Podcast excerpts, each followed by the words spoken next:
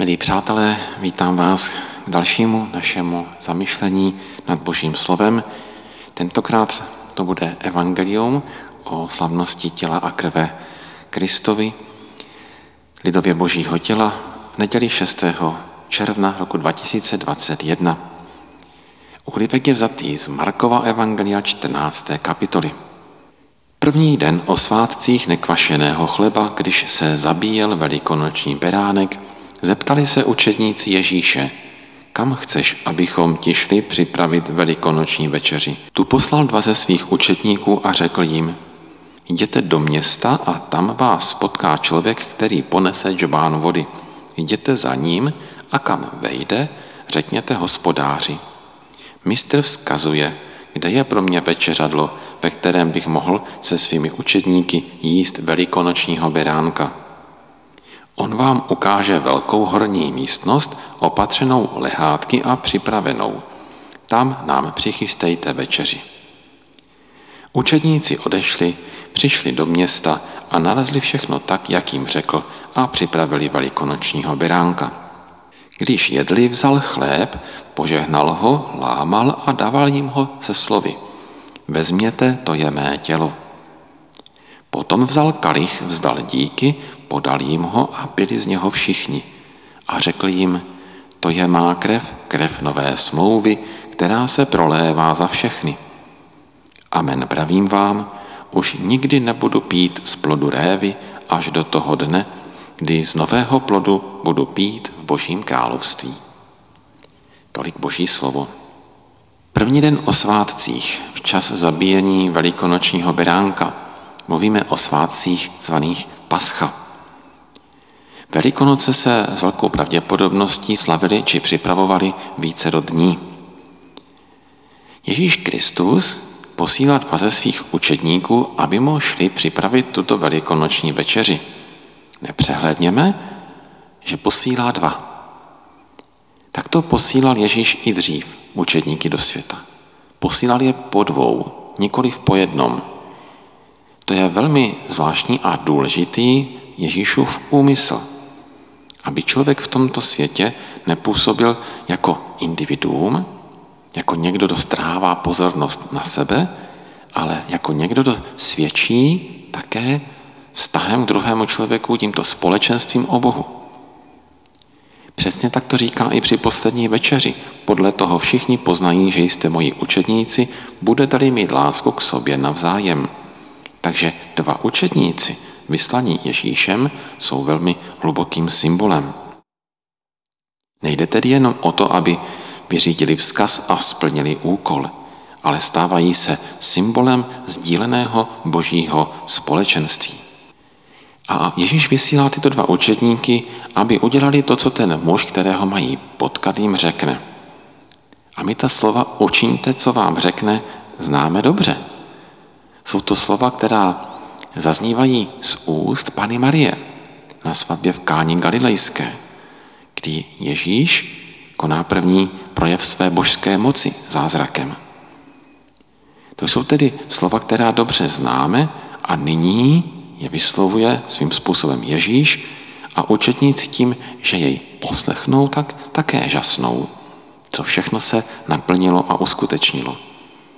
Nejsou tady džbány prázdné bez vína, ale je tady stůl naplněný dobrým jídlem, které patří k velikonoční večeři. Poznávacím znamením toho muže má být džbán vody. I ten může svým způsobem odkazovat na Káni Galilejské. Lidé, kteří nesou vodu od studny, ti byli bezpočetní. A říct o někom, že ponese džbán vody a za ním běžte, bylo asi to tež, jako kdybyste, než, kdybyste dostali pokyn, běžte na náměstí a najděte tam člověka, který bude mít mobil v ruce. Přesto apoštolové neomilně tohoto muže, který vodu nese a má jim ukázat večeradlo, rozeznali. Ani to nebyla obyčejná samozřejmost.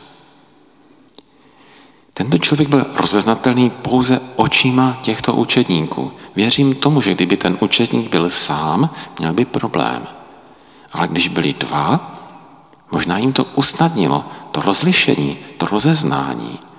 člověka, který je, kterého mají následovat, za kterým mají jít. Tady opět slyšíme odkaz Ježíšových slov, když se dva sejdou, budu já uprostřed nich, když se dva zhodnou na něčem a budou o to prosit, dostanou to. To jsou všechno hluboké myšlenky. Ježíš Kristus vzal nekvašený chleba. Kvas se musel ze všech židovských domácností před paschou velikonocemi odstranit.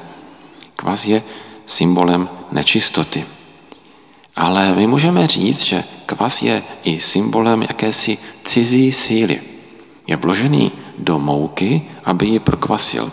Je to tedy jakýsi vstup zvenku dovnitř té mouky a představuje nějakou sílu, která tu mouku bude jako proměňovat v těsto. Kvas ale v tomto duchu bývá považovaný za nepřípustné vměšování světa, člověka nebo i ducha zla do lidských životů.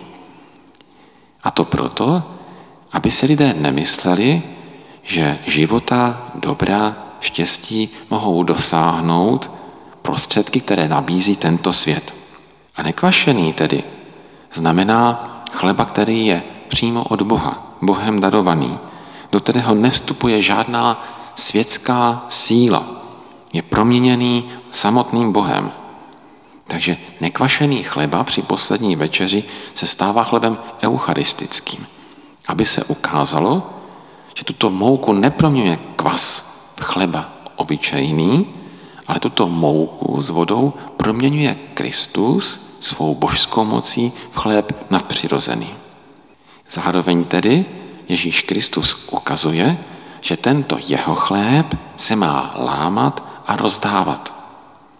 Zatímco ten denní chleba může jíst člověk sám, eucharistický chleba by nikdy sám jíst neměl. Ježíš Kristus se stává chlebem pro společenství, pro vztahy. Takže i když člověk přijímá sám, má tento chléb, Kristovo tělo, přijímat proto, aby vnášel život do vztahu. Potvrdí to později i apoštol Pavel v prvním listě Korintianům. Tak jako se jídlo mění v těle člověka v energii, v podporu života a podobně, splývá s ním, tak velmi pravděpodobně chce Ježíš i eucharistickým chlebem splynout s naší duší, proměnit tento život v nás, obohatit nás božím životem, dát nám nový život v duchu svatém. Každé takzvané svaté přijímání bychom tedy mohli brát jako nové vzkříšení v našem životě. Otevření našeho srdce k novému životu výzvu k tomu, abychom očištění od hříchu vyšli ven, povstali a šli do tohoto světa. A až uslyšíme slova jděte ve jménu páně, aby byla tím impulzem, jaký slyšeli apoštolové před Kristovým na nebe vstoupením, jděte do celého světa. A zase ani z kostela bychom si neměli rozcházet individuálně, individualisticky, ale opět symbolicky minimálně ve dvou. Podobně i pán Ježíš slaví tuto první eucharistii ve společenství, protože společenství kolem oltáře do dneška je jednou z důležitých charakteristik mše svaté. A i ta mše svatá, která někdy je slavena bez účasti lidu, má mít pořád tento význam. Nikdy by neměla mít význam soukromí. Kromě chleba mluví Ježíš i o vínu a krvi nové smlouvy. Vzpomeňme na horu Sinaj, kdy se uzavírá ta první velká smlouva mezi Bohem a národem izraelským a lid je pokropený krví obětovaného býka. A tato krev nám má připomínat, že jsme jako křesťané svým způsobem pokrevně příbuzní díky krvi Ježíše Krista. Nejsme tedy jenom společenstvím, ale jsme také, jak říká apoštol Pavel, jedním kristovým tělem. K tomu také přichází jako další symbol vedle chleba a vína voda. Voda v již zmíněném džbánu, který nese onen muž směrem k večeřadlu. Ježíš Kristus velmi často užívá stvořené věci k tomu, aby je proměnil ve výraz v znamení své lásky a své moci. Voda se stává symbolem křtu nového zrození. Evangelista tady říká, že muž nese vodu v hliněném džbánu. Našel jsem zvláštní poznámku k tomuto džbánu, této vodě, totiž, že v řeckém názvu keramion slyšíme české keramika, to bychom pochopili. Ale údajně se hliněnému džbánu hebrejsky řekne marekach, což by mohlo odkazovat na Marka. A tudíž i na to, že večeřadlo se nacházelo v domě Markova otce. A evangelista Marek tak jakoby nenápadně dostává i sebe a svou rodinu do tohoto hlásání Božího slova. Ještě na jednom místě při Ježíšově zatčení se objevuje mladý chlapec, pravděpodobně také Marek. Ale pro nás by to mělo být spíš symbolem ne toho, že Marek se chce nenápadně zvětšnit, ale že se spíš skromně přiznává k tomu, že jeho rodina hostila Ježíše při poslední večeři. A samotné večeřadlo přeloženo je místem odpočinutí. Evangelista Lukáš podobné slovo používá pro místo, kde se Ježíš narodil, kde spočinul Ježíš prakticky poprvé na tomto světě. Stává se tedy důležitým místem i pro jakési odpočinutí před finále Ježíšova života. Je ale zajímavé tento pojem večeradla sledovat ještě dál. Stává se velmi důležitým místem pro první církev. Připomeňme si, tedy že se v něm koná poslední Ježíšova večeře a ustanovuje se Eucharistie, svátost kněžství. Dále ve večeřadle zůstávají apoštolové ze strachu před Židy zavřením. Ježíš tam vstupuje a dává jim právo odpouštět hříchy, ustanovuje svátost smíření, naplňuje je pokojem, dává jim poslání tento pokoj šířit. Opět ve večeradle.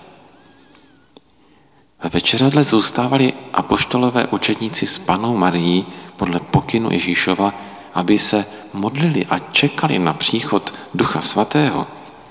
Je to tedy i místo modlitby, intenzivní modlitby, té skutečné, která prosí o dar ducha, ale neví, kdy a jak tuto modlitbu Bůh vyslyší. Toto je pravá modlitba. Opět ve večeradle. Ve večeradle se koná další důležitý krok prvotní církve. A poštol Petr rozhoduje, že na místo Jidáše, který odešel ze sboru apoštolů, má být vybrán nový apoštol, aby byla zachovaná symbolika 12 apoštolů, neboli nových 12 izraelských kmenů, nové církve. Pravděpodobně ve večerale také se trvávali první křesťané, jak říkají skutky apoštolské, se trvávali při lámání chleba, modlitbách, učení apoštolů a ve společenství. A s velkou pravděpodobností tady v této místnosti také zůstává apoštol Petr, že to je takové jeho první biskupství, bychom mohli říct.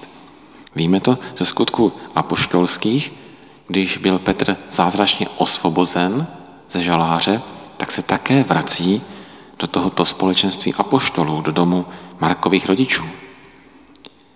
Můžeme tedy říct, že církev, Ježíšovo tajemné tělo, boží lid, rozhodně není jenom něčím vágním v tomto světě, že i církev má svá místa, kde se zhromažďuje, má svá večeřadla, své kostely. I to jsou velmi silné a hluboké symboly přítomnosti Ježíše Krista a církev v našem světě.